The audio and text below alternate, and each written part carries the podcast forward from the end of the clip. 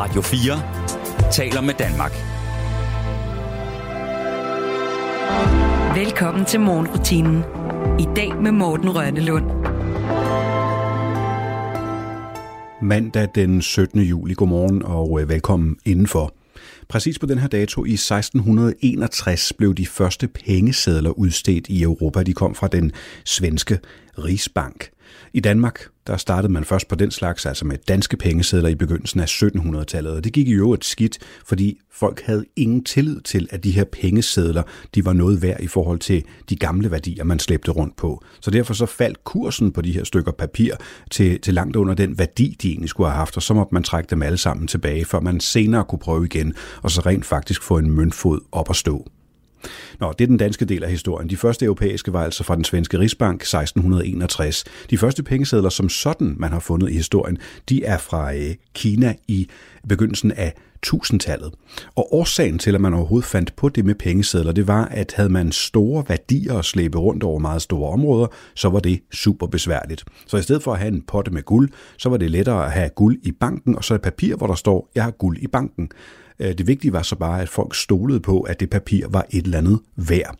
Og det er jo også det problem, der er med kryptovaluta i dag, nemlig at der er tvivl om, hvilken værdi der er for enden af det der bevis, du har på, at du ejer en eller anden værdi. Nå, det er en helt anden og meget kompliceret snak, som øh, kryptofolket kan sige en hel masse om og stå på mål for, øh, mens øh, at øh, de nationale statsbanker ofte mener noget helt andet. Når jeg snakker om pengesedler, så er det fordi, jeg husker den periode, hvor vi øh, overgik fra at have kontanter, pengesedler, mønter og lignende i lommerne, til mere og mere at bruge checks og dankort. Og dengang kan jeg huske, at vi havde en øh, debat med hinanden, og jeg havde det især med bedsteforældre og forældre, om det der med at have rigtige penge i lommen. De mente, at hvis man havde de rigtige penge liggende i kuverter eller liggende i lommen, så havde man lidt større respekt for det. Altså man kunne se, hvor meget man havde, og man kunne også se dem forsvinden. Jeg mente nu nok, at den nye generation var bedre til at forstå det i en eller anden abstrakt betydning, men de holdt nu fast i det. Jeg ved ikke, hvor mange der i dag foretrækker at have kontanter på lommen. Jo, måske for en sikkerheds skyld. Alt kan jo gå ned. Dankortterminalen kan være gået i stykker, det er set før. Men alligevel, jeg tror, det er vigende den der med den kontantmæssige sikkerhed eller pengesedlerne gemt i madrassen. Men det passer faktisk meget godt til det emne, vi skal tale om med dagens gæst i dag, nemlig den der adfærd hvordan man øh, justerer sine egne vaner, gør det rigtige, kan notche sig selv. Hele adfærdsdesign-tanken, som har været op og vende og populær i en stribe år, også her hjemme i Danmark. Gæsten er en øh, populær forfatter, foredragsholder med egen konference og også podcast-vært, og jeg byder ham indenfor allerede om et øjeblik. Først John Lennon. As soon as you're born They make you feel small by giving you no time instead of it all. Till the pain is so big you feel nothing at all. A working class hero is something to be. Working class hero is something to be. They hurt you at home and they hit you at school. They hate you if you're clever and they despise a fool. Till you're so fucking crazy you can't follow their rules. Working class hero is something to be. A working class hero is something to be. When they've tortured and scared you for 20 odd years. Then they expect you to pick a career When you can't really function, you're so full of fear. A working class hero is something to be. A working class hero is something to be. Keep you doped with religion and sex and TV. You think you're so clever and classless and free. But you're still fucking peasants as far as I can see. A working class hero is something to be. A working class hero is something to be. There's room at the top, they are telling you still. But first you must learn how to smile as you kill. If you want to be like the folks on the hill. A working class hero is something to be.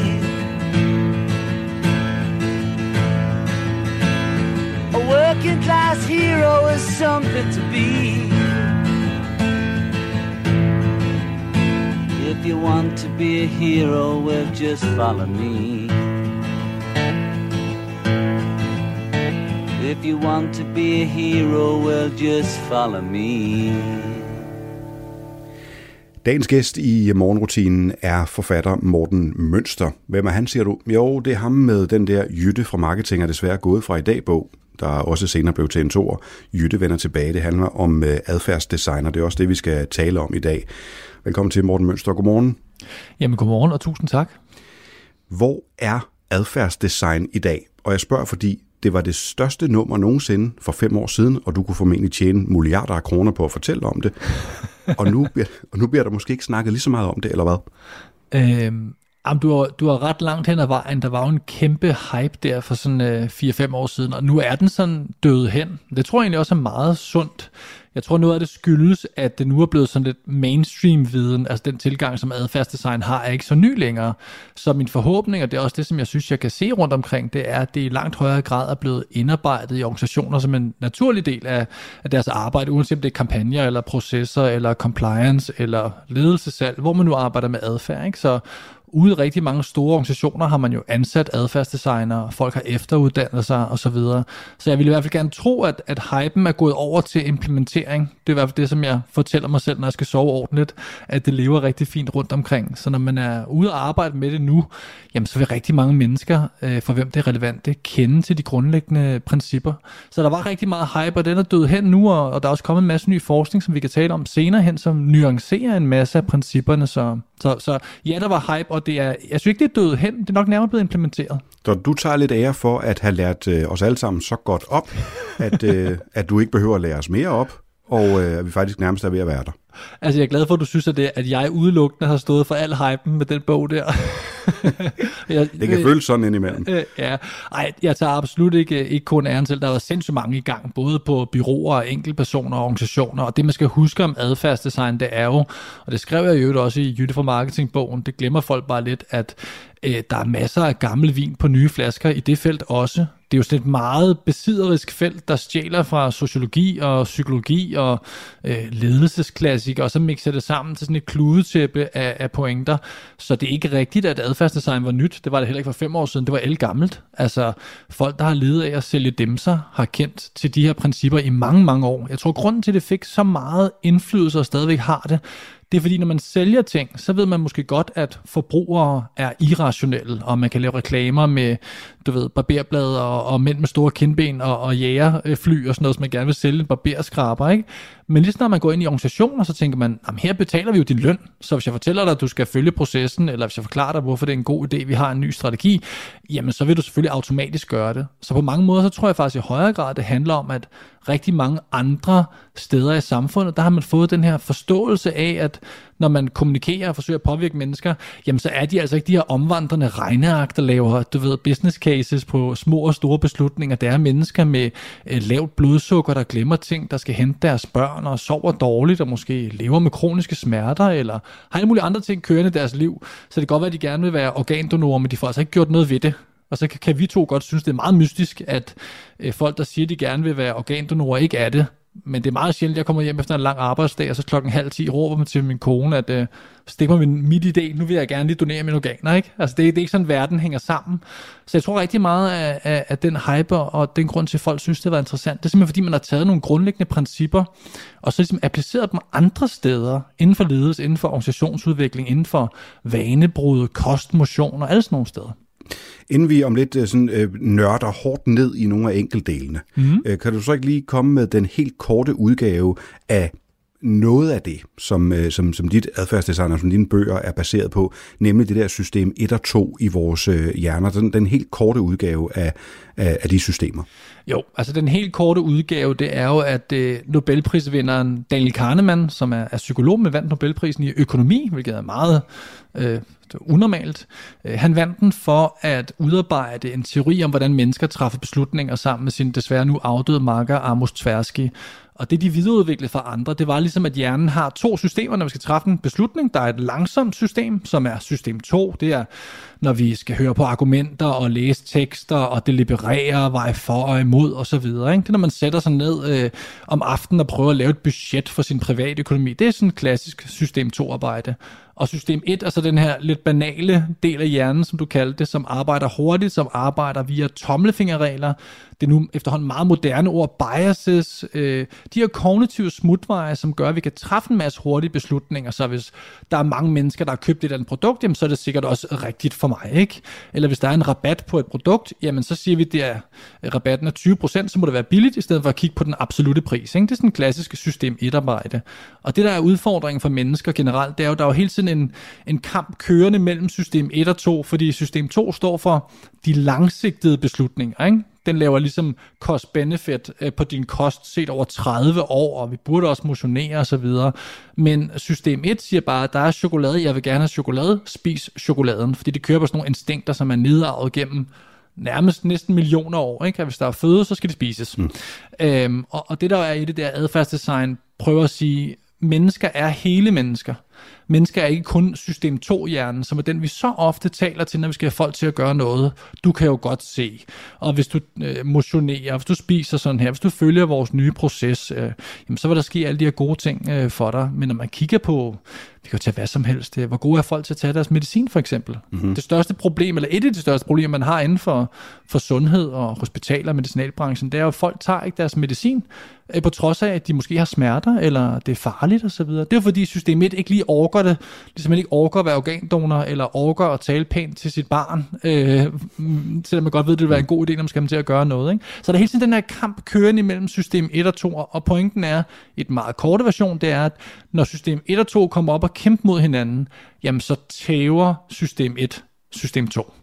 Så derfor så skal vi selvfølgelig stadigvæk informere folk om alle fordelene ved det, vi synes. Vi skal bare vide, at langt de fleste beslutninger bliver truffet af system 1. Og jo mere trætte vi er, jo lavere blodsukker vi har og sådan nogle ting, jamen jo mere defaulter vi over mod øh, system 1. Ikke? Og så ryger vi ofte ind i en ond spiral, fordi jamen så, hvis nu vi tager mad, for så spiser vi dårligt, og vi kommer til at sove dårligt, og vi kommer til at drikke for meget det kan det være, at jeg måske primært taler om mig selv her, ikke?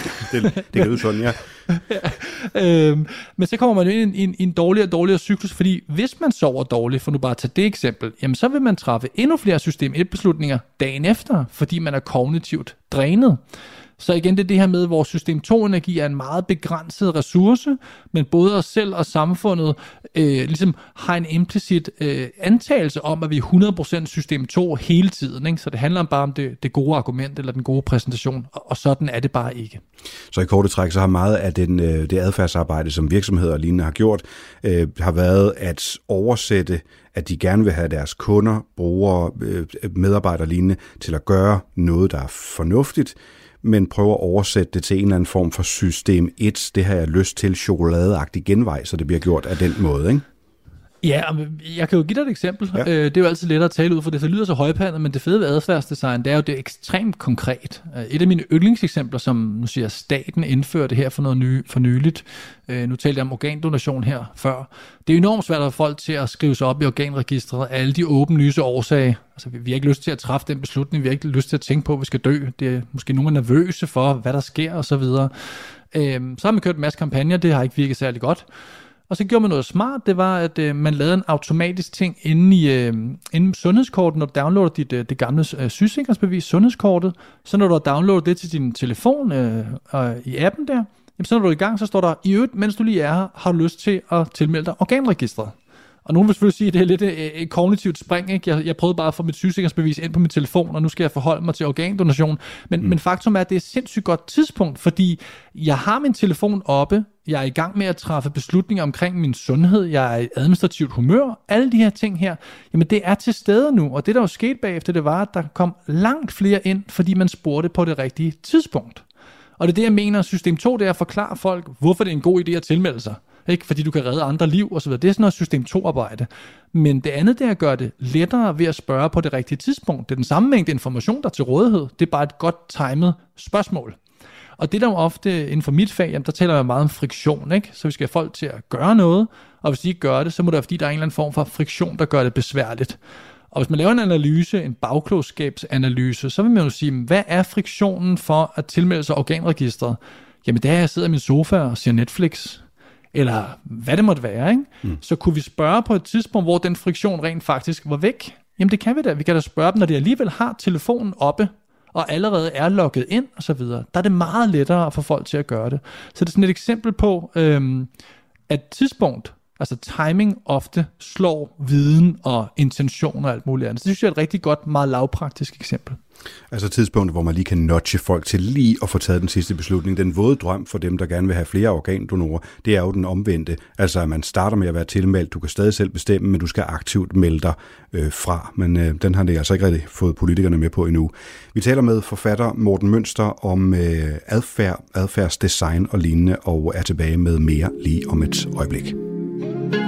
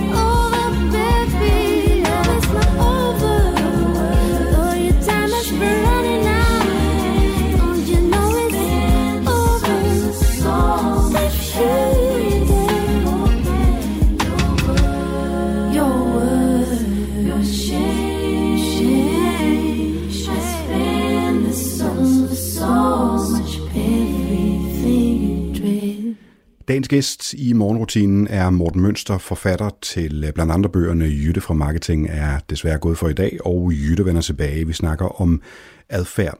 Øh, Morten, noget du sagde øh, for lidt siden, da vi snakkede, det var, at der var kommet ny forskning, og det skulle vi snakke om senere. Skal vi ikke snakke om det nu? Hvad er det for noget ny forskning, som øh, du har stødt på? Jamen altså, det vælter selvfølgelig ud med forskning, skulle jeg sige, hver evig eneste dag. Men et studie, jeg synes har været enormt spændende og meget nuancerende i forhold til faget, var, var et, der kom ud for nylig, som studerede folks lyst til at gå i motionscenteret, eller rettere sagt, det studerede øh, i hvor høj grad adfærdsdesigner kunne få folk til at motionere mere.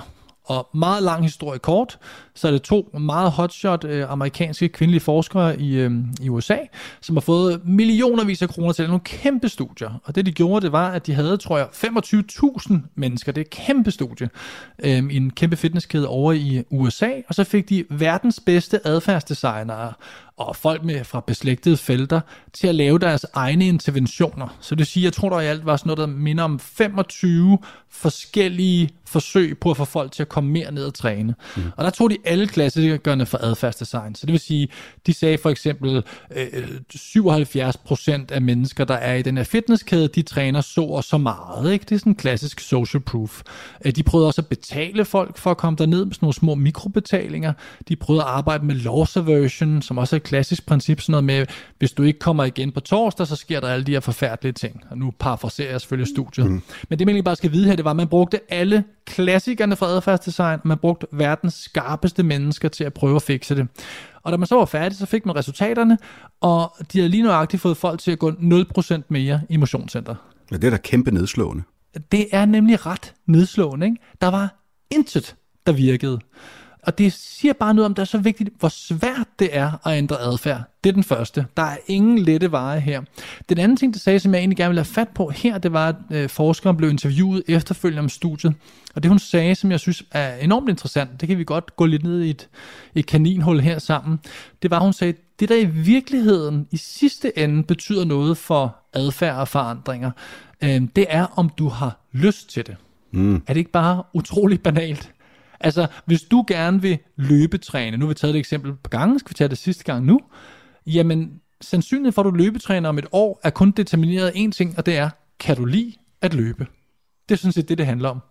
Og der har man måske troet fra adfærdsdesignens side, at hvis du bare har lidt lyst, så har vi hele den her redskabskasse til at få dig til at gøre det. Og det virker altså ikke nødvendigvis særlig godt. Så det, man har fundet ud af i sådan nyere vaneforskning, det er, at det i høj grad handler om det, der hedder matching. Så i stedet for at prøve at få dig til at løbe mere, så handler det i langt højere grad om at få dig, Morten Rønnelund, til at eksperimentere meget mere. Så i stedet for at vi prøver at få dig til at løbe tre gange om ugen, så skal du måske prøve syv forskellige måder øh, at motionere mere. Og så skal vi finde ud af, hvad for en du godt kan lide. Hvad for en, der passer ind i dit liv. Måske er det at gå en tur med din gamle gymnasieven. Måske er det zumba. Måske er det styrketræning. Whatever. Og så finder vi den ting, og så kan vi begynde at optimere det. Der er en forsker, der hedder Daniel Lieberman, som er, er meget kendt, en, en Harvard-forsker, som har skrevet nogle fantastiske bøger. Øh, den seneste hedder Exercised, hvis folk er, er interesseret. Øh, og han siger, at mennesker er evolutionært, øh, evolutionært udviklet til at gøre ting af to årsager. Hvis det er nødvendigt, eller hvis det er sjovt. Mm. Og han giver sådan nogle geniale eksempler, fordi han har også øh, været tilbage i Afrika og besøgt nogle af de der øh, hunter-gatherers-stammer osv., ikke? Um, og der har de dernede, der har de simpelthen ikke et ord for træning. Altså når han stod med sin tolk dernede og prøvede at spørge folk, hvordan de trænede, så kunne de simpelthen ikke stille spørgsmålet, fordi træning findes ikke. Fordi de kunne aldrig nogensinde finde på at løbe intervalløb rundt i skoven dernede. Nej. Altså det eksisterer ikke. De gør det, fordi det er nødvendigt. De skal finde noget mad. Eller så gør det, fordi det er sjovt. Det vil sige, at de danser, har ritualer, og sociale osv. Og jeg synes bare, at de to er så sindssygt gode. Og det er både på organisationsniveau, det er på samfundsniveau, men det er i høj grad også i ens personlige liv. Uanset hvilken vane du gerne vil ændre. Det kan også være, at man vil se mindre på sin telefon, eller være mere sammen med sin familie, eller whatever. Du skal finde noget, der enten er nødvendigt, eller noget, der er rewarding, som han vil sige. Ikke? Og der kan man bare sige, der kan adfærdsdesign altså ikke trumfe øh, den store drift, du har. Hvis du hader at løbe, så glem det. Og der kan du bare se, når folk de sætter gang i alle mulige, hvis vi tager vanebrud som et eksempel her, jamen der tager folk jo ofte det, der er bedst. Det er derfor, folk taler så meget om løb, fordi det er smart, og du kan træne dit system rigtig hurtigt og effektivt. Men sagen er bare, hvis du ikke kan lide det, så kommer du ikke til at gøre det øh, over tid. Så det handler langt højere om det der med matching, så vi kan prøve at fjerne motivation fra ligningen. Og det kan vi tale meget om, men et af problemerne med motivation, det er jo, at den går op og ned, og så er den der, og så er den væk igen, ikke? Altså vi har altså prøvet det med, at man er super motiveret for et eller andet, og så dagen efter er der bare nul motivation mm. for det samme, ikke? Så det handler i langt højere grad om at finde noget, der passer til dig, som du kan lide, end at vælge det bedste. Så det kan godt være, at du kan holde en, en 5-2-kur eller en faste om tirsdagen. Det kan du holde et par uger. Men hvis du ikke kan lide det, hvis det ikke passer til dig, så kommer du aldrig til at gøre det. Og det er noget, som jeg har beskæftiget mig meget med, siden jeg har skrevet den seneste bog. Det er det her med bæredygtige vaner. Altså ikke miljøvenlige vaner, men vaner, som er holdbare. Og der er det bare matching, matching, matching. Eksperimenter dig frem til noget, der passer dig, og så bagefter kan vi begynde at optimere det. Og det kan godt være, at lytterne synes, det lyder utrolig banalt, at man skal vælge noget, man godt kan lide. Jeg kan bare konstatere, at hvis man kigger på sit eget liv, så sætter vi i gang i alle mulige forfærdelige ting, fordi system 2 siger, det er rigtigt, ikke? Og så sætter vi i gang i forandringen, når vi har god energi og har sovet godt. Men næste gang vi er presset og nede på energi, jamen så dropper vi det med det samme.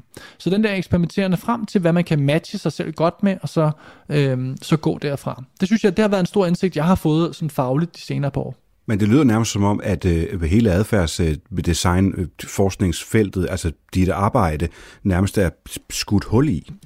ja, altså det synes jeg jo ikke. Øh, det er også kun et studie, der studerer øh, styrketræning i, i et styrketræningscenter. Det er folk, der i forvejen træner. Så man skal passe på med at generalisere alt for meget ud fra det. Der er stadig masser af steder, hvor kerneprincippet adfærdsdesign gør det let, er super relevant. Altså, jeg, jeg kan ikke fortælle dig, hvor mange gange jeg har stået i alle typer af organisationer, og bare sagt til dem, kunne vi gøre det lettere, og så finder de med det samme syv måder at gøre det lettere på, ikke? Altså, gør teksten halvt så lang, fjerne fem trin i en eller anden proces. Så det er enormt relevant. Men når vi kommer ned til nogle af de der hardcore ting, de store samfundsproblemer, klimaproblematikken, et overvægt, sundhed, gældsætning, medicinering, nogle af de der store nogen, så finder man jo ud af, at når man beskæftiger sig med det i mange år, at tingene bare er langt mere komplekse end at sige, du ved, 82% øh, af alle mennesker øh, tager deres medicin, når lægen har sagt det. Ikke? Mm. Og det er måske ikke, fordi jeg har tænkt, det var så simpelt engang, men jeg har helt klart været sådan overforelsket i feltet også. Ikke? Så, så der ligger bare nogle ting, der er lidt, øh, lidt dybere, hvor man kan sige, fordelen ved adfærdsdesign, og som gør det så sindssygt effektivt i mange tilfælde, det er fordi, det er meget overfladisk. Så det er meget konkret, det er meget redskabsbaseret.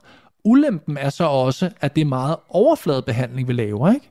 Så et klassisk adfærdsdesigner-tip, man jo ser, det er jo sådan noget med, ja, hvis du gerne vil træne noget mere, så skal du lægge løbetøjet frem dagen inden, så det er klart, ikke? Det er jo sådan en overfladeløsning. Den kan fungere rigtig godt, men den fungerer altså ikke særlig godt, hvis du hader at løbe. Og det er ligesom det, der er pointen her, ikke? at noget duer godt nogle steder, men andre steder, der duer det dårligt. Så måske er den første indsigt i den øh, nye forskning for dig, der har sat meget lid til den anden type af adfærdsdesign, at der skal måske være en lyst i forvejen for, at de redskaber, du har prædiket, kan virke? Ja, altså jeg vil ikke sige lyst, fordi det har, det har vi altid vidst, ikke? Altså det, der, hvor adfærdsdesign jo faktisk byder mest ind på sådan et konceptuelt niveau, det er jo at sige, jamen øh, intention er faktisk øh, ikke særlig stor en del af ligningen. Hmm. Altså folk har altid troet, hvis de ved det, og de gerne vil det, altså lysten, så gør de det også. Hmm. Så det har altid været det, der var problemet. Det har også været dengang, nej, du er slet ikke færdig, nu skal de gøre det. Men når vi kommer til noget, der hedder, intentionen er, jeg vil gerne være mere sund, så derfor går jeg i gang med at løbe, eller intentionen er, øh, vi vil gerne være mere effektive, så vi indfører, øh, eller jeg indfører en ny proces for, hvordan jeg behandler min indbakke, jamen, jeg har en meget stærk intention om, at jeg gerne vil gøre det. Jeg vil gerne, men hvis min løsning på at være mere effektiv i min indbakke er en proces, jeg hader i praksis, så kommer det bare aldrig til at ske. Så folk, der er stresset for eksempel, og nu mener jeg ikke klinisk stresset, altså hvor man er diagnostiseret, det har jeg ikke forstand på, så det vil jeg ikke udtale mig om. Men der er en milliard måder, man kan arbejde med den hverdagsstress, vi alle sammen oplever. Det kan være, at man kan meditere, det kan være, at man kan gå en tur i skoven, det kan være, at man kan være mere sammen med sine venner og drikke et glas rødvin mere i sociale sammenhæng for at få noget energi. Og min pointe er bare her, at det folk, det, den udfordring, folk har, de låser sig for hurtigt fast på, at nu skal jeg også til at meditere. Det kan godt være, det er en god løsning for dig, men du skal bare vide, at der er 150 løsninger på adfærdsniveau. Og nu kan jeg jo ikke tegne for lytteren i, øh, i det her format her, men der vil man jo sige, du har en ambition om X, Og så er det så, at vi skal finde 14 måder, du kan arbejde med X på, og så kan du prøve dem af nedenunder, så du finder den igen, der passer bedst til dig. Ikke? Så intentionen, selvfølgelig er den ikke ligegyldig, men den er klart overvurderet øh, inden for adfærdsændringer. Det, er den, det synes jeg altid, den har været. Morten Mønster, forfatter, vi snakker om øh, adfærd, og vi taler videre lige om et øjeblik. Lækker bukser i uniformen Tænker stadig også i stormen Når du siger du er virkelig Så er du virkelig Trækker sædler fra min taske Du har lavet Du har stadig.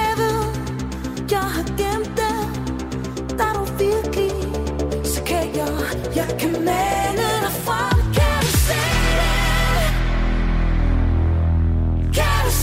it?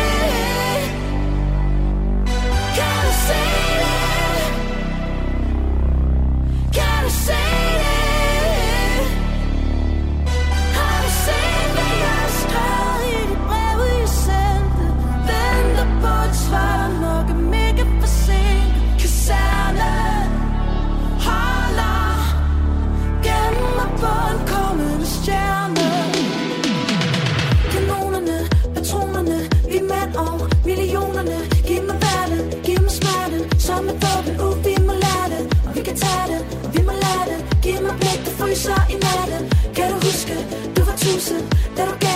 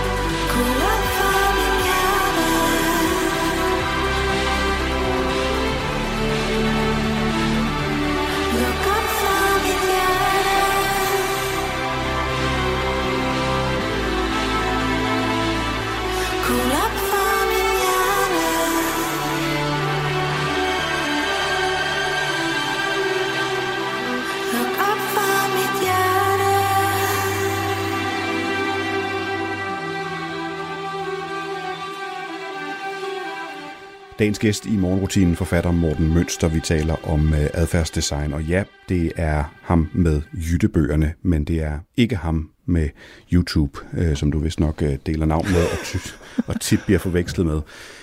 Altså, jeg skal lige sige, jeg har jo, jeg har jo en YouTube-kanal, jeg tror, der er 122 subscribers, så det kan jo godt være mig med YouTube, ja, men ja, ham, ja, han har er vist ikke- 522.000. Ja, præcis. Det er den, det er den anden Morten Mønster på YouTube.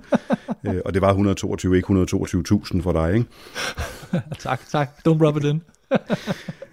Øh, Morten Mønster, vi taler om den nye forskning, øh, som øh, lægger et lille pres på den klassiske forståelse af adfærdsdesign, øh, øh, nemlig at der er noget med vores lyst, øh, vores vilje øh, øh, til det. Altså hvis man decideret hader noget, så kan du ikke adfærdsdesigne dig øh, ud af det. Kan vi ikke prøve at dykke lidt ned i, i det? Hvordan vil det få indflydelse på det, du render rundt og, og prædiker, når du er ude hos øh, virksomheder eller til foredrag og, øh, og lignende? Altså hvad skal, hvilke slides skal du have slettet fra dit oplæg? Øh, og det er et godt spørgsmål. Øh, jeg vil sige, det, det udmyndter sig jo bare i, at jeg udvikler mig sammen med feltet, og jeg sætter jo meget en ære i ikke at stå og fortælle folk noget, som, som vi har fundet ud af ikke passer, eller i, i højere grad har fået nuanceret. Og det er det, der er så svært med sådan noget her, også når jeg er her i, i dag, det er jo, at folk er jo altid meget sort-hvid tænkende, ikke? Det er jo også selv. Men så tænker man, Nå, men så virker det slet ikke. Jo, jo, for guds skyld, det virker stadigvæk. Det virker bare bedre til nogle ting end andre, og vi har fået en sund skepsis til, hvor godt det virker. Og hvis nu vi skal fortsætte med øh, ligesom at prøve ligesom at hugge det lidt i stykker, så kan vi forhåbentlig nu at bygge det lidt op igen. Så har der været hele den her replikationskrise, som det hedder, inden for især psykologiske eksperimenter, hvor Jørgen Kahneman, øh, som jo er, er, er bagmand til det her system 1 og 2, jamen han har stået bag en bølge sammen med en masse andre, der er gået i gang med at prøve at replikere en masse af de her studier. Så det vil sige, at man prøver at lave de samme studier, som man lavede for 10, 20, 30, 40 år siden, og det man finder ud af, og nu er jeg meget sort-hvid konkluderende, mm. det er, at man simpelthen ikke kan genskabe mange af de resultater. Øh, Jeg kan give dig, jeg kan give dig et konkret eksempel. Et studie, jeg havde med i min første bog, som ingen nogensinde har læst, som hedder Personlig Indflydelse. Øhm, der har man forsøgt at arbejde med det, der hedder priming, som blev et super modeord, for det lød virkelig smart, og man kunne nærmest manipulere hjernen. Mm. Øhm, og der har man haft folk inde i et rum, øhm, hvor de troede, de skulle løse en opgave, og så gå videre til et andet rum og løse en anden opgave. Men det, man i virkeligheden gerne ville se, det var, om man kunne ændre deres adfærd ved at bruge specifikke ord. Så uden at gå i dybden med det, så i gruppe A, der fik man bare beskrevet opgaven, men i gruppe B, der fik man beskrevet opgaven med nogle meget sådan øh, ord, der associerede til noget gammelt. Så man brugte ældre, rynket, skrøbelig og sådan noget til at beskrive opgaven. Og så sendte man folk over i gruppe, eller i, i rum nummer B der. Og det, som i virkeligheden så var, var studiet, det var, med hvilken hastighed gik folk fra rum A til rum B. Og i det oprindelige studie, der gik folk markant langsommere ned til rum B, når de var primet med alle de her ord, som associerede til, til alderdom. Og så har man prøvet at lave det studie igen, og det gør de så bare ikke, når man prøver at replikere det. Og så har vi et problem. Fordi videnskab er jo defineret ved, at vi kan lave det samme studie og få de samme resultater. Sådan er det altså med tyngdeloven og sådan nogle forskellige ting. Ikke? Så man har haft hele den her krise, som har været super sund i forhold til at få nuanceret nogle af de her øh, enkelstående, meget fascinerende studier. Det, der er udfordring, det er, at en del af adfærdsdesign, slet ikke det hele, er jo blevet solgt ind på mange af de her virkelig sjove studier, som det jeg lige har forklaret dig. Ej, hvor er det sjovt det her. Ikke? Mm. Og mange af dem er ligesom faldet for replikationskrisen. Men det, der ikke er faldet, og det er meget vigtigt for mig at holde fast i, det er jo de grundlæggende principper, som for eksempel lethed trumfer motivation. Det er vigtigt, at noget er let at gøre, end at forsøge at motivere dig for at gøre det. Så vi sidder lidt her i gang med at pille glasuren af kagen, men jeg synes jo stadig, at kagen er både relevant og smager godt og alt muligt andet. Ikke? Så man ser jo, nu gav jeg eksempel med organdonation før, men man ser det jo rigtig mange steder. Øh, Jeg tror efterhånden nærmest alle pensionsselskaber har ansat øh, adfærdsdesigner, eller hvad vi skal kalde det. De store medicinalvirksomheder har dem ansat for netop at prøve at øge compliance til at få folk til at tage deres medicin. Øh, Og alle de her steder, der kan de dokumentere rigtig flotte resultater der er bare langt fra det, og så sige til, det er ligesom den her magiske pille, der kan få folk til at gøre alt, ikke? Men Morten, kan en del af forklaringen på det her være, at et forsøg, du lavede i 50'erne, og et forsøg, du forsøger at gentage nu, øh, det er til to forskellige hjerner. At øh, når du laver det samme forsøg nu, så er det en hjerne, der er vant til at blive adfærdsdesignet, der er vant til at blive puffet med et mere salg, der er vant til, at tankpasseren spørger, skal du ikke have en Mars med? Altså, øh, når man, altså så, så vi, er, vi, vi, er også, vi bliver også læsset til, og, og vi begynder at, at skærpe vores sortering hårdere, end vi gjorde i 50'erne, da nogen første gang lavede forskning. Øh, nej, Nej. det er ikke svaret. Men, men du har fuldstændig ret i din tankegang her. Øh, For det første, så er det jo en klassisk... øh, Det vi sidder og gør nu, det er, at vi prøver, så godt vi begge to kan, mm-hmm. at bruge vores system 2 til at have en meningsfuld samtale. Ja. Men de mennesker, der tror, de kan vinde over tankstationens layout og kommunikation, de er simpelthen naive. Altså, de er simpelthen designet af øh, tusindvis af mennesker, der ved præcis, hvor den Marsbar skal stå henne, før vi køber den. Den sejr kan man aldrig få, hvis man kommer ind, du ved, dehydreret med lavt blodsukker. Det fungerer nærmest bedre end nogensinde. Du kan jo bare se på øh, den gennemsnitlige BMI for en dansker nu, mm. i forhold til 20 år siden. Det bliver kun værre, fordi konteksten er så hyperdesignet på vores telefoner i supermarkederne til at få os til at basically købe mere, end vi har brug for. Det var der en, der engang fortalte mig, det synes jeg var så godt defineret. At han sagde, at supermarkedet er designet til to ting. Det ene det er, at du skal kunne finde det, du leder efter hurtigt. To, du skal købe mere, end du har brug for. Mm. Det er de to ting, det er ligesom er lavet til. Ikke? Og jeg kan bare sige, at vi taber som forbrugere hver evig eneste dag. Men så burde Så- alle de der gamle øh, undersøgelser, eller de, alle de der gamle forsøg vel slå ud på samme måde? Altså, så er vi stadig det dumme dyr, vi var. Jamen, jeg er så glad for, at du stiller det her spørgsmål, men nu er det virkelig, at lytterne skal tage en, en, en virkelig tår kaffen, så de holder sig vågen her. Okay. Nu bliver det virkelig spændende. Ja. Øhm, der er flere forskellige årsager. Den første er teknisk, som er kedelig og ukonkret, men det er sådan noget med, at studier inden for psykologien er, i sin natur er mere skrøbelige, fordi vi arbejder med psyken på mennesker. Så det vil sige, at hele protokollen for, hvordan du laver et studie, er mere skrøbelig, når du studerer tyngdeloven. Simpelthen fordi det er mennesker, vi taler om. Mm-hmm. En anden ting, der måske er mere interessant at tale om her, som jeg vil håbe, de lytter synes var interessante, det var det, man, øh, det, man kalder at mange studier, det der hedder weird, altså underlig på engelsk. Nu kan jeg ikke lige helt huske det præcist, men weird står for noget i retning af white, educated, industrial, og så kan jeg ikke lige huske de to sidste. Men det er simpelthen et spørgsmål, hvem har vi lavet studierne på? Mm. Jamen, 80 procent, det tal jeg lige har grebet ud af bagdelen, ikke? men en meget, meget stor procentdel af de studier, man har lavet, er lavet på college-studerende i USA. Fordi det er dem, der gider at gå hen et sted for 2 dollars. Ikke? Så når man kigger på, hvordan, hvor har man lavet, det er et andet eksempel, hvor har man lavet den meste forskning i sundhed? Jamen 80% er lavet øh, på hvide mennesker i den vestlige verden. Når du går ned og studerer folk i Afrika, så er det ikke sådan, det hænger sammen dernede. Så det vil sige, det er også et spørgsmål om, og jeg giver et andet eksempel, som jeg synes er genialt. Og jeg ved ikke, om du kender det her, men det tror jeg næsten, for du ved også meget om det her. Der er sådan den der klassiske ting, som mange må have set på et slide, med de her to borer, der er stillet ved siden af hinanden. Ved du, hvad jeg taler om? Hvor hvis man, der er sådan en visuel illusion, som er lidt svær, men jeg kan godt forklare den her. Man stiller ligesom et bord over for et andet bord, og det ligner 100% at det ene bord er længere end det andet. Du kan ikke se andet, når du kigger på det. Mm. Og det er simpelthen bare en visuel illusion, for når du måler de to borde, så er de lige lange. Men grund til at nævne det her, det er fordi, man har prøvet at gå ned i forskellige steder i Afrika og vise det samme billede, og det siger, at de er da bare lige lange. Og det er med fascinerende. Og jeg kan ikke give dig det hurtige svar her, når vi har så kort tid, hvorfor det er sådan.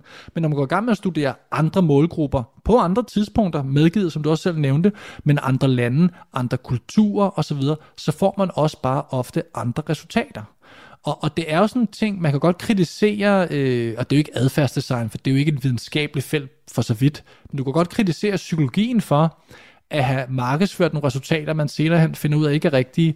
Men i virkeligheden, så skal man jo rose det felt, for det er jo det, vi vil have med videnskaben. Det er, at man genbesøger sine konklusioner. Det kan jeg love dig for, at der ikke er særlig mange videnskaber, der gør systematisk. Går tilbage og siger, "Øh, det studie, vi lavede i 70'erne, som alle folk tror er rigtigt, skal vi lige prøve at gøre det igen, og prøve at søge 10 millioner til at gøre det. Der er ikke nogen motivation for det. Og det er sådan en masse, man har noget, der hedder publikationsbias i de store tidsskrifter. At man skulle tro, at de var meget system 2-agtige, det tror jeg højt også, øh, de er. Men man har jo dokumenteret, at nye resultater får mere spalteplads end gamle resultater. Videnskabeligt er det nærmest lige så værdifuldt at sige, vi har brugt tre år på at forsøge at lave et studie, og vi har faktisk fundet ud af, ja, det var rigtigt, det man fandt ud af i 1962. Men hvem gider at høre på den historie i Nature, eller på forsiden af politikken? Det er der ikke nogen, der gider at høre. Vi vil høre det nye og det vilde, ikke? Mm-hmm. Og det vil sige, når du får folk ind til at, når du får en person til at gå langsommere ned ad en gang, og siger, ej, hvor er det sindssygt, så får det en masse omtale, og så spreder det som en steppebrand, ikke? Så meget det handler simpelthen også om, at folk, de, eller nu siger folk, men at der er ikke nogen sådan implicit incitament til at gå tilbage og bruge enorme mængder ressourcer på at prøve at replikere studier. Og det er faktisk et ret stort problem. Øhm, der findes en vidunderlig bog, der hedder The Half-Life of Facts. Altså at facts, fakta har et, et, et halvliv, ligesom du ved, øh, radioaktivt materiale. Ikke? Mm. Og der kan man jo se, øh, det kan du videnskabeligt sige, jamen, jeg tror sådan noget med, hver, hver 20. 30 år inden for lægevidenskaben, så har man en udskiftning på 50% af facts, fordi det enten var simpelthen bare forkert, det man troede i forhold til behandling, eller man bare har fundet ud af, at der er noget, der er meget smart, og så det vi troede, det er virkelig ikke særlig effektivt. Ikke? Og så hvis du som person gerne vil holde dig opdateret, så er du nødt til at genbesøge tingene hele tiden. Og der kan man sige, det er derfor, jeg synes, det er så kærkommet, at vi får en meget bedre forståelse af det. Så frem for at sige, uh, nu er der ikke noget, der passer. Nej, nu får vi bare nogle nuancer, og, og det er lidt svært at håndtere, fordi det er lettere bare at tro på de der fire principper, eller hvad det måtte være. Ikke? Men nej, nu får vi sgu noget kød på at finde ud af lige præcis, hvor kan vi bruge det, ikke? Øhm, frem for at tro, det dur til det hele. Men i alt det, du siger her, Morten Mønster, som, mm. som, som signalerer, at der måske er noget galt, noget, der skal tjekkes med de gamle undersøgelser, og nogle af de gamle tommelfingerregler og sjove anekdoter, som når man er oplægsholder, man står og fyrer af. Ikke? Mm-hmm. Øhm, der er intet af det, du siger, som øh, hviler på, at vi som mennesker skulle have ændret os. Er, øh, fylder det ingenting? Altså er vi ikke blevet bedre, klogere, anderledes, moderne? Hvad ved jeg? Altså har det intet at sige i forhold til, at nogle ting også på adfærdsområdet er anderledes? Øh, det er selvfølgelig svært for mig at afvise det sådan helt firkantet. Og det man kan sige, det er, at når vi taler om den her type studier, så kan du slet ikke kontrollere for alle de ting. Altså du kan aldrig nogensinde lave et, et, et eksperimentelt studie, der kan påvise, at det er folks, du ved, moderne kognition, der gør, at øh, det her chokoladeforsøg ikke dur længere. Altså det er simpelthen svært at lave den konklusion på noget. Det jeg dog vil sige, grund til, at jeg fejrer det lidt sådan, mm, forhåbentlig ikke arrogant, men lidt firkantet af, det er, at det er en klassisk fejl at tro, at vi er blevet så utrolig meget bedre hvor man kan sige, at det er netop præcis den samme biologi, vi har til rådighed, som vi havde for mange hundrede år siden, og ja, vi har bygget nogle andre typer øh, af hjerner. Men igen, kig der rundt, Morten, ikke? Folk opfører sig som idioter, inklusive mig selv. Der, der, der er der ikke noget, der har ændret sig i forhold til, hvor gode vi er til at træffe beslutninger. Prøv at tænke på, at vi er, vi er den mest velhavende generation, vi er den mest vidende generation. Altså, og vi er stadig den mest syge, deprimerede, øh, ensomme. Nu taler jeg igen om den vestlige verden, ikke? Men, men der er ikke noget, der tyder på, at vi har ændret os og er blevet meget bedre til at træffe beslutninger. Måske nærmere tværtimod, fordi verden er blevet så meget mere kompleks, end den var for 50, 60, 70 år siden. Ikke? Så man kan i hvert fald ikke påvise det, og det bliver næsten umuligt at lave et studie, der vil kunne det. Men når jeg kigger mig rundt omkring i verden, og de studier, jeg læser, så skulle der ikke være noget, der tyder på det. Der er nogle sjove, øh, ej, for det er dejligt at få lov til at nørde rundt her i dag. Mm-hmm. Der er nogle sjove studier, som for eksempel viser, der er noget, der, er noget, der hedder Flynn-effekten, som viser egentlig bare meget øh, tankevækkende, at menneskers IQ er steget øh, fast hvert år 10 de seneste, tror jeg, 100 år. Så når du prøver at lave analyser af, hvor høj IQ har mennesker, øh, jamen så er den stigende. Så der er noget, der tyder på, og igen, det er et alt for stort felt at åbne her, øh, IQ-forskning, det er heller ikke min specialitet overhovedet, men der kan da godt være noget, der tyder på, at vi er blevet bedre til at løse typer af opgaver, der kræver høj IQ. Vi har bare aldrig, vi har ikke fået et større system 2. Kan du følge mig? Mm-hmm. Og vi har fået et samfund, der er blevet endnu bedre til at spille på vores system 1. Og det bedste eksempel ever er jo, tage din mobiltelefon frem, ikke? Det er jo det vildeste system 1 redskab, mm-hmm. ikke? Alt, der er på den telefon, er bare så sindssygt let at bruge, ikke? Og så er det bare rewarding, som Daniel Lieberman sagde. Du får bare hele tiden hits af alle mulige stoffer, om det så er dopamin eller hvad det måtte være, når du har notifikationer, eller du ser billeder, ikke? Og jeg tror det, jeg kan ikke huske, hvem der sagde det til mig, om det var Imran Rashid, der engang sagde til mig, at det, der er inde i din telefon, er altid potentielt mere interessant, end det, der er lige her foran dig. Og det synes jeg bare var så godt sagt, ikke? Så det vil sige, sådan nogle redskaber, som hvad nu hedder, vores telefoner, gør jo, at vi doomscroller. Jeg tror, det er sådan noget med, at folk de scroller højden på Mount Everest hvert år på deres telefon. Er det ikke genialt? Bare med tommelfingeren. Ja. Bare køre igennem, du ved, 8.848 meter på et år. Jeg tror, det er sådan noget den stil, ikke? Så, så det kan da godt være, at vi har fået 7 IQ-point mere. Til gengæld så har vi fået en verden med teknologi og alt muligt andet, som gør det sindssygt meget sværere at fuldføre vores gode intentioner. Fordi hvis jeg lige må fortsætte med en talestrøm, hvad skal der til for, at jeg kan fuldføre mine intentioner? Jamen, der skal ofte meget system 2-energi til. Der skal noget fordybelse til. Der skal være noget slag i mit liv, så jeg har overskud til at gøre svære ting. Og hvad er det, vi bare alle sammen mangler nu, ikke? Altså, vores dag bliver hugget i salamiskiver af telefoner og mailboxe, der bimler og bamler, og processer, og hvad har vi? Så ja, måske et par ekstra IQ-point, men der er ikke noget, der tyder på, at mennesker skulle være blevet meget dygtigere. Innovationsraten på store ting er, er på det laveste i verdenshistorien, så, så nej, det, det tror jeg simpelthen ikke på. Morten Mønster, et lille break, og så lad os øh, snakke videre og se, om vi kan få en eller anden form for optimisme tilbage. Øh, om der, du ved, om der er en vej ud. Øh, øh, hvad, hvad er det næste, vi gør inden for, for adfærdsdesign for at bedre øh, den der nedtur, som du lige øh, beskrev? Øh, vi, tager, vi tager den sidste del af snakken og ser, om der er lys forude. Ja. Og det bliver lige efter nyhederne her på Radio 4. De kommer, når Al Jarreau har sunget Morning. Morning,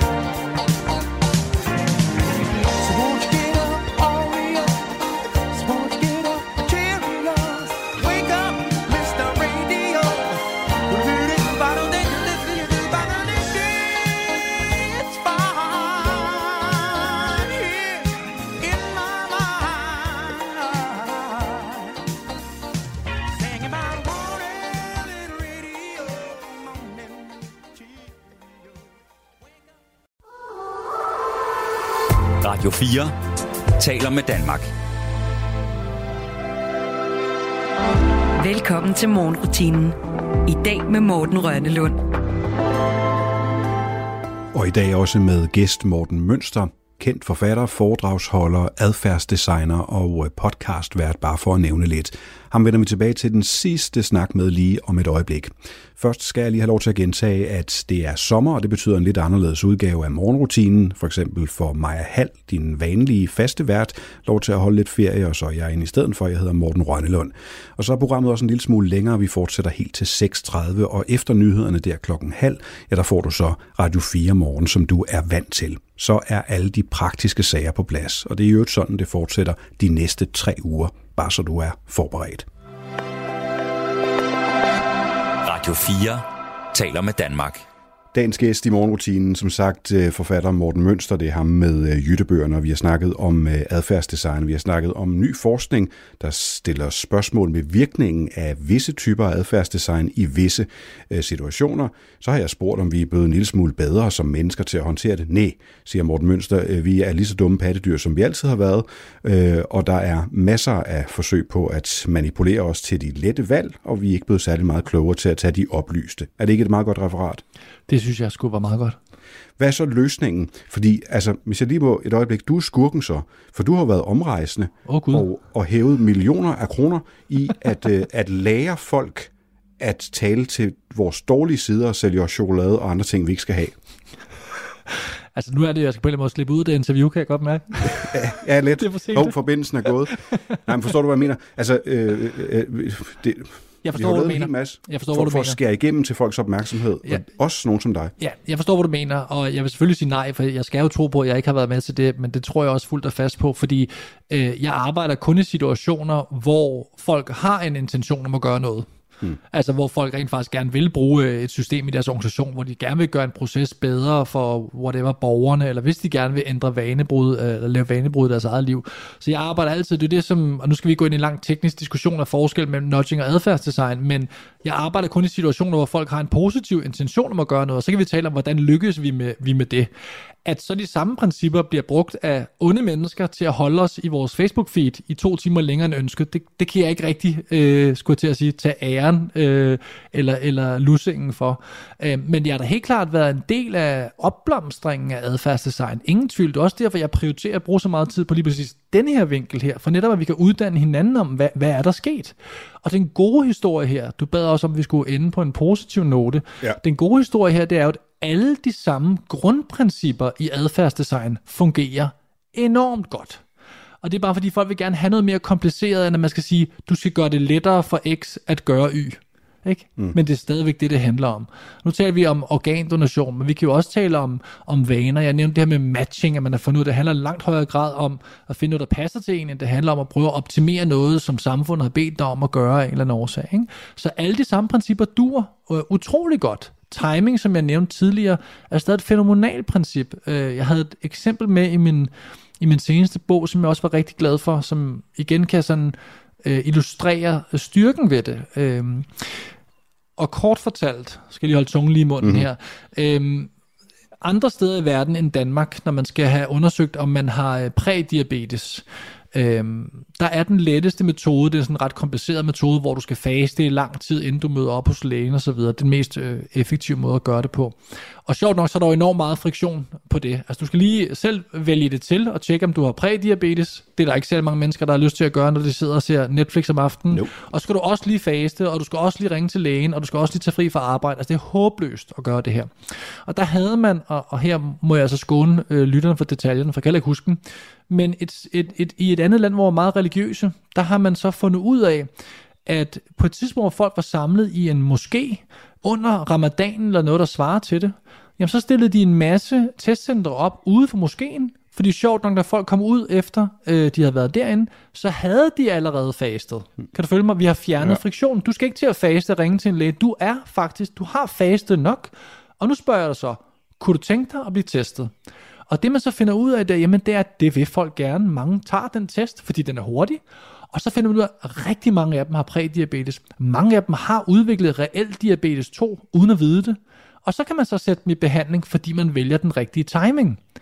Så et eller andet sted, du ved, glem at jeg har fortalt dig nogle studier, der ikke bliver blive replikeret. Timing er stadigvæk et kernebegreb. Ikke? Mm. Gør det lettere. Det er et kernebegreb. Gør det socialt. Altså vis, hvad andre folk gør. Ikke?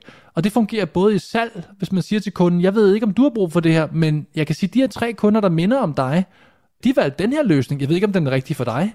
Det fungerer sindssygt godt. Ikke? Så, så ja, der er forskellige risser i lakken, eller hvad du vil kalde det, men principperne duer stadig. Og ligesom den nuance, jeg gerne vil have afsted i den her samtale, det her, at vi skal være åbne for at kunne tale om de steder, hvor det ikke dur. Og der kan man sige, på de svære ting, der er mange mennesker, der har, eller mange, jeg er blevet bedt om i forskellige sammenhænger, og, og, og pitche ind i forhold til klimaproblematikken. Og den har jeg faktisk holdt mig ude af i mange år, øh, fordi jeg simpelthen ikke har svaret på, hvad jeg synes, man skulle gøre. Mm. Fordi det simpelthen bare er så hyperkomplekst. Det mennesker ikke kan finde ud af, og jeg inkluderer mig selv i det her, det er, lave en stor upfront investering nu, for at få en potentiel gevinst om 20 år. Og det er altså uanset om verden står i brand, og der er syndfloder nede i Tyskland, ikke? Mm. Stadigvæk vil vi gerne have lov til at rejse med fly. Stadigvæk er der ikke nogen, der skal fortælle mig, øh, om jeg må spise kød øh, i kantinen, ikke?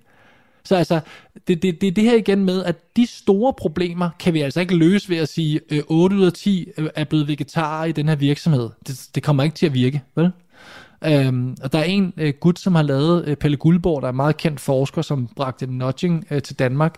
Øh, han har lavet sådan nogle, nogle kendte studier omkring det her. Øh, det kan vi måske slutte samtalen af med, igen for at vise, hvor godt det virker. Jeg har selv gentaget studiet til en konference, jeg holdt. Nu kan jeg tage, at jeg selv gjorde det til konferencen. Der var 500 mennesker, der skulle komme til konferencen. Og så er der også en lille test med dem. Øh, to uger inden, der sendte jeg en mail ud, hvor jeg skrev til dem, så er det snart konferencetid. Jeg vil bare lige sige til dig, halvdelen får den her mail her, de 250, de får en mail, hvor der står, jeg vil bare lige sige, at øh, frokosten, den er øh, vegetarisk. Hvis du er okay med det, så skal du ikke gøre noget. Hvis du gerne vil have kød, så skal du bare klikke på den her knap her, øhm, og så får du kød i din frokost. Test, det tager 10 sekunder at klikke på den der kødknap, ikke? Mm-hmm. Og den anden gruppe, som du sikkert allerede regnet ud, ja. der vendte vi den rundt og sagde, der er kød til frokost. Hvis du gerne vil have vegetarisk løsning, så klikker du på vegetarknappen. Og det, der var sjovt, det er, når du sender folk, det er en vegetarisk frokost, du skal klikke på kødknappen, så ender 78 procent med at blive vegetar til den her konferencedag. Og i den anden scenarie, der bliver 92% kødspisere. Og det eneste, vi har gjort, det er, at vi har bedt dig om at træffe en lille bitte beslutning. Du skal lige kæmpe 7 sekunder for at få en frikadelle. Ikke? Hvis du gør det, kan du bare gøre. Ikke? Mm. Men det gør folk ikke, for de tænker, whatever. Ikke? Systemet råber til dig, der er kommet en mail, kan jeg slette den hurtigt? Ja, for fanden, den der kan du slette den. Glem det, det er ikke vigtigt nok, vel? Så hvis du gerne vil have folk til at spise mindre kød, det skal jeg ikke sige, om det er det rigtige, så er vi nødt til at have nogle øh, virksomheder, som implementerer, at det er en vegetarisk kantine, medmindre du sender en mail til, øh, til John op fra HR, så er du godt for kød, ikke? Men du skal lige arbejde 20 sekunder for det. Og så et sidste eksempel her, for der er så mange gode eksempler på det. Scandic Hotellerne har jo implementeret, at du skal bede om rengøring på dit værelse. Hvis du ikke inden klokken 10 om aftenen lige uh, smider en lille note ned i reservationen, hvor der står, jeg vil gerne have gjort rent i morgen, jamen så kommer de ikke hvor defaulten har normalt været, at du får gjort rent hver dag, hvilket er et kæmpe miljøsvineri og et kæmpe mm. arbejdsressource for dem. Når du skal lige kæmpe 5 sekunder med lige at gå ned og aflevere den, så er der meget mindre rengøring, der er meget mere bæredygtighed. Og så er det så, at folk skal finde ud af, om de så vil sige, jeg betaler kraftstejme for at få rengøring på mit hotel, og du skal ikke bestemme alt muligt. Og det, det skal jeg heller ikke. Jeg siger bare, at det er sådan nogle løsninger, vi bliver nødt til at tænke i, hvis vi gerne vil gøre noget ved det. Men, men det der med, at der skulle være en let vej, hvor alle folk er glade, og vi når de der mål, den eksisterer ikke. Så for sådan at summere op, der er riser i lakken. Nogle af benene synes jeg også er losset væk under det i forhold til, det duer ikke til alt, men grundprincipperne duer om noget endnu bedre, end de nogensinde har gjort. Tak for det, forfatter Morten Mønster, altså ham der med øh, jyttebøgerne. Så fik vi lige en øh, status øh, på øh, adfærdsdesign og hvordan det ser ud anno øh, 2023, og der er faktisk øh, sket noget, siden det var den helt store mode for 4, 5, 6 år siden. Morten Mønster, øh, tak fordi du var med i øh, morgenrutinen, og godmorgen. Selv tak.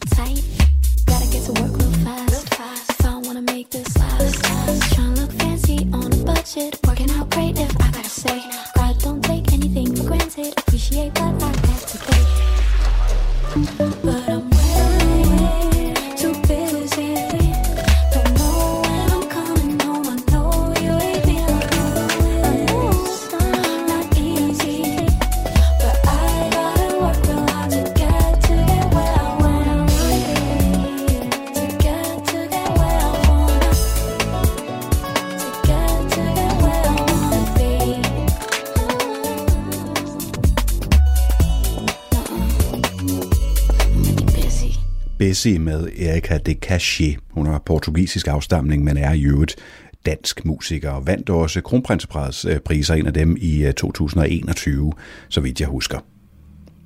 Nå, kan du huske dengang, jeg lige vil sige, i begyndelsen af internettet, hvor lige meget hvad man søgte på, lige meget hvad man søgte et eller andet form for råd til, eller en eller anden form for specialviden om, eller en eller anden form for eksempel på, at andre også har prøvet, så landede man næsten altid til sidst på hestenettet.dk.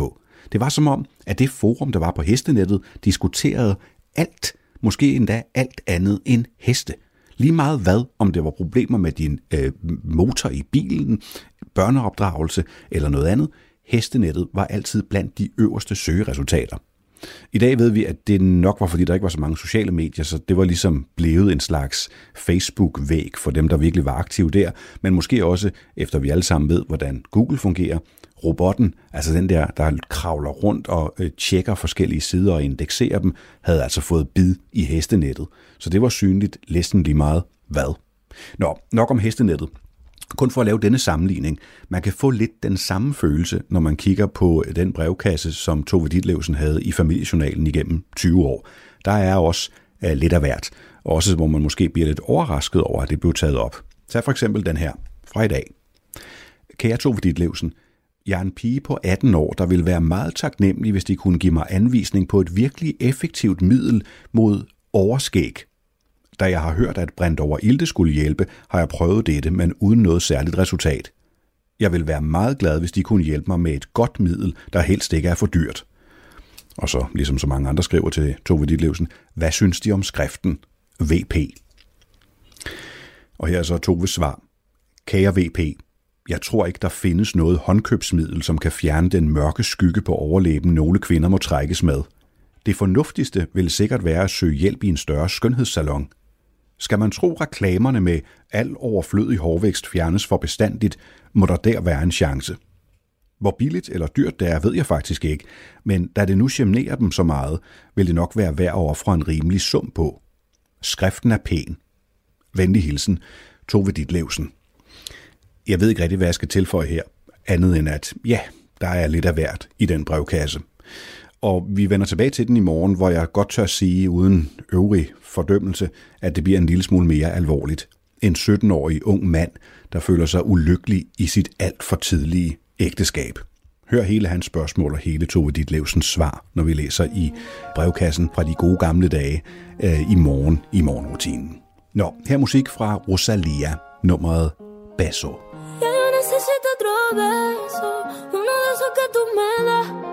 Estar lejos de ti el infierno, estar cerca de ti es mi paz. Y es que amo siempre que llegas, y yo odio cuando te vas.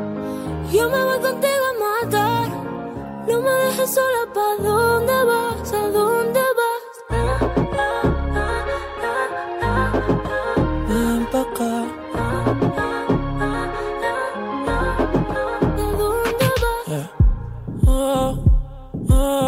Si me bailas me lo das todo. Oh, oh, ya estamos solos y se quita todo. Mis sentimientos no caben en esta pluma. Ey, ¿cómo decirte? Tú eres el exponente infinito, la X y la suma te queda pequeña en la luna. Porque te leo, tú eres la persona más cerca de mí. Si mi ser se va a apagar, solo te aviso a ti. Siente que hubo otra vida, de tu agua bebí, es el amor que me das. Huele a tabaco y melón y a domingo en la ciudad. Si tú me esperas, el tiempo puedo doblar, el cielo puedo amarrar y dártelo entero. Yo quiero que me otro beso, uno de esos que tú me das. Estar lejos de ti el infierno, estar cerca de ti es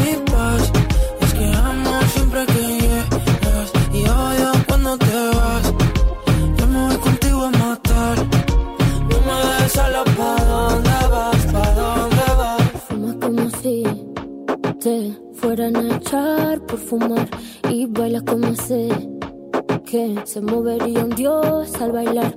Y besas como que siempre hubiera sabido besar. Y nadie a ti a ti te tuvo que enseñar lo mejor que tengo.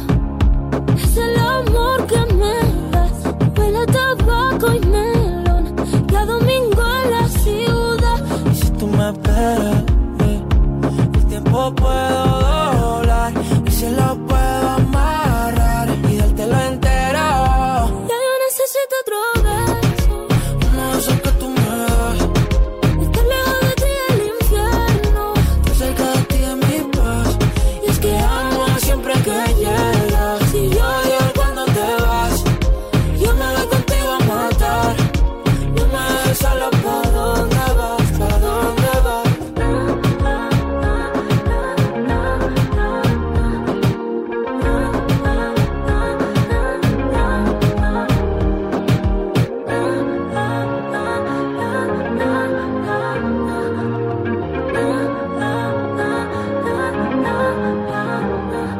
morgen i morgenrutinen, der kan du møde en gæst, der er udgivet sanger, tidligere kommunaldirektør på Grønland, tidligere kommunaldirektør i Helsingør, tidligere vindmølledirektør, og nu klima- og miljødirektør for Kommunernes Landsforening. Det er en noget blandet profil, og jeg har endda kun nævnt noget af det. Stine Johansen er gæsten i morgen om det der med at have en blandet profil imellem det kreative og det djøffede. Senere på ugen her i morgenrutinen, der dykker vi også ned i et stykke Danmarks historie. Og så tror jeg, at da det så pludselig kommer til Danmark, så er det helt, altså vi bliver jo taget på scenen. Der var ingen, der havde forestillet sig det, at der skulle komme øh, palæstinensiske terrorister til København og placere nogle bomber. Og det synes jeg også hele efterforskningen bærer præg af. Ja, det er ikke meget, det fylder i vores kollektive hukommelse, at der var terror på dansk jord tilbage i 1985, hvor to bomber altså sprang i København. På lørdag er det mærkedag for det, og der udkommer så en ny genfortælling af den historie, skrevet af Anne Lea Landsted, forfatter og journalist. Det var hende, du hørte her. Og hun er gæst på fredag. Men inden da, der laver vi en kobling til meget ældre dansk historie og nutid. Som de fleste gode historier, så starter det på en bar i øh, Toronto, Canada, hvor der er to opfindere, der har opfundet en teknologi, øh, som er sådan en trådløs teknologi. Og det er sådan for 25 år siden, og øh, den ene af dem er meget interesseret i vikinger. Og det er øh, så simpelthen starten på, at øh, Bluetooth-teknologien skal have et eller andet navn, og man bruger den her arbejdstitel Bluetooth. Hele historien om, hvordan Bluetooth-teknologien fik sit navn fra Harald Blåtand, og hvordan Kongernes Jelling og museumschefen, som du hørte her, har tænkt sig at fejre det i efteråret med en stor to-dages fest. Det kan du høre om lidt senere på ugen, hvis du altså tuner ind på morgenrutinen. Torsdag er der premiere på en helt ny Hollywood-film om Barbie. Vi møder den danske Barbie-stemme, ikke på den film, men hende, der har lagt stemme til Barbie igennem 36 animationsfilm. Tusind tak, Morten. Det var virkelig sødt af dig. Jeg glæder mig til, at vi ses. Ja, det håber jeg i hvert fald, vi ses en anden gang. Hej hej. Louise Engel, der altså har lagt stemme til Barbie, og som opfatter den figur som meget andet end det stykke plastik, der igennem årtier har givet piger et forkert selvbillede. Det er slet ikke sådan, Barbie skal forstås. Især ikke, hvis man følger hele universet og har set mange af filmene. Og så skulle man ikke tro, at en stemme kan blive genkendt på gaden, men det kan man altså godt, fortæller Louise Engel, hvis man står og snakker lidt med kasseekspedienten i brusen, og der er børn i nærheden, så ved de med det samme, at Barbie er i nærheden. Det er gæsterne i morgenrutinen resten af ugen. Og dermed er vi også til vejs ende i dagens udgave af programmet. Jeg hedder Morten Rønnelund. Vi høres ved igen i morgen tidlig. Her er Lizzo. It's bad bitch o'clock, yeah, it's thick 30. I've been through a lot, but I'm still flirty. Is everybody back up in the building? It's been a minute, tell me how you're healing. My feelings. How you feeling? How you feel right now?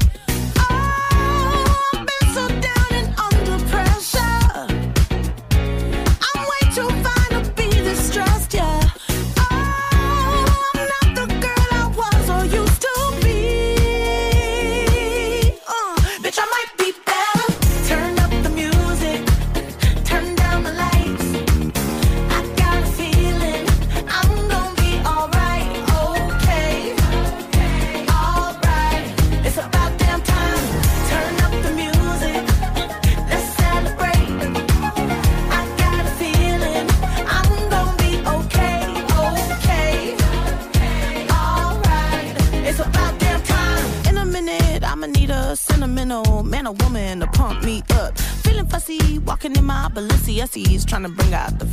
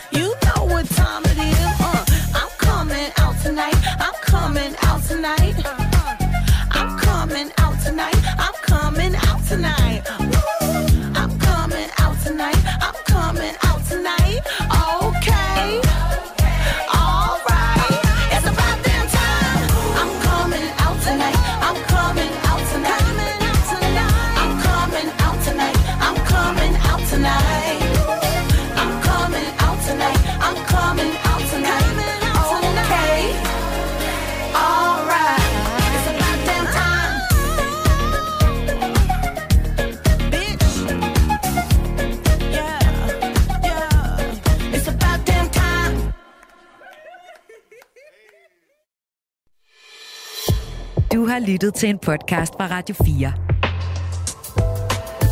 Find flere episoder i vores app, eller der, hvor du lytter til podcast. Radio 4 taler med Danmark.